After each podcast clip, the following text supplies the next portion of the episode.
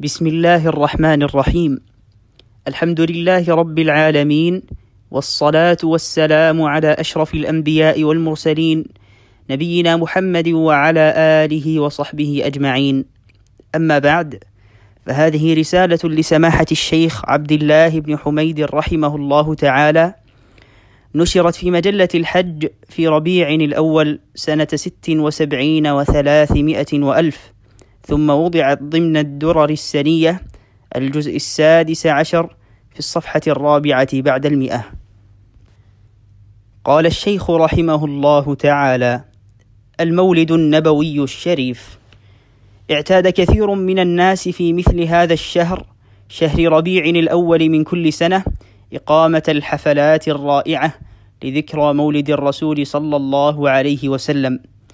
وذلك ليلة الثانية عشر منه قائلين إنه عبارة عن إظهار الشكر لله عز وجل على وجود خاتم النبيين وأفضل المرسلين بإظهار السرور بمثل اليوم الذي ولد فيه صلى الله عليه وسلم وبما يكون فيه من الصدقات والأذكار. فنقول لا شك أنه سيد الخلق وأعظمهم وأفضل من طلعت عليه الشمس. ولكن لماذا لم يقم بهذا الشكر أحد من الصحابة والتابعين ولا الأئمة المجتهدين ولا أهل القرون الثلاثة الذين شهد لهم الرسول صلى الله عليه وسلم بالخير مع أنهم أعظم محبة له منا وهم على الخير أحرص وعلى اتباعه أشد. بل كمال محبته وتعظيمه في متابعته وطاعته واتباع أمره واجتناب نهيه وإحياء سنته ظاهرا وباطنا ونشر ما بعث به والجهاد على ذلك بالقلب واليد واللسان. فإن هذه هي طريقة السابقين الأولين من المهاجرين والأنصار والذين اتبعوهم بإحسان. لا في إقامة تلك الحفلات المبتدعة التي هي من سنن النصارى. فإنه إذا جاء الشتاء في أثناء كانون الأول لأربع وعشرين خلت منه بزعمهم أنه ميلاد عيسى عليه الصلاة والسلام. أضاءوا في ذلك الكهرباء وصنعوا الطعام وصار يوم سرور وفرح عندهم. وليس في الإسلام أصل لهذا بل الإسلام ينهى عن مشابهتهم ويأمر بمخالفتهم.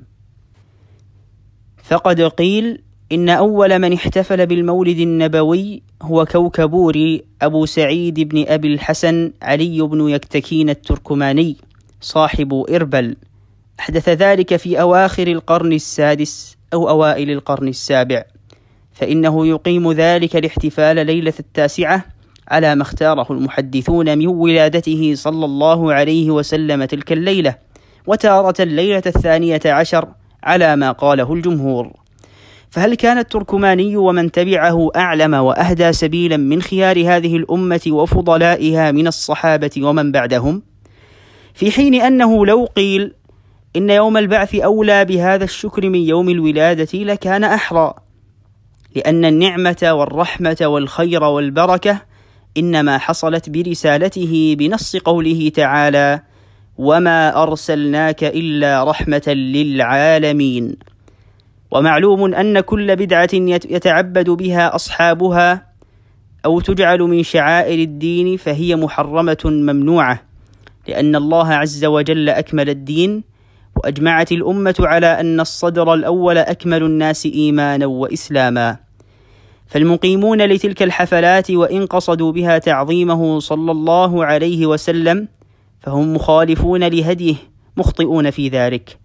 إذ ليس من تعظيمه أن يبتدع في دينه بزيادة أو نقص أو تغيير أو تبديل وحسن النية وصحة القصد لا يبيحان الابتداع في الدين. فإن جل ما أحدثه من كان قبلنا من التغيير في دينهم عن حسن نية وقصد وما زالوا يزيدون وينقصون بقصد التعظيم وحسن النية حتى صارت أديانهم خلاف ما جاءتهم به رسلهم.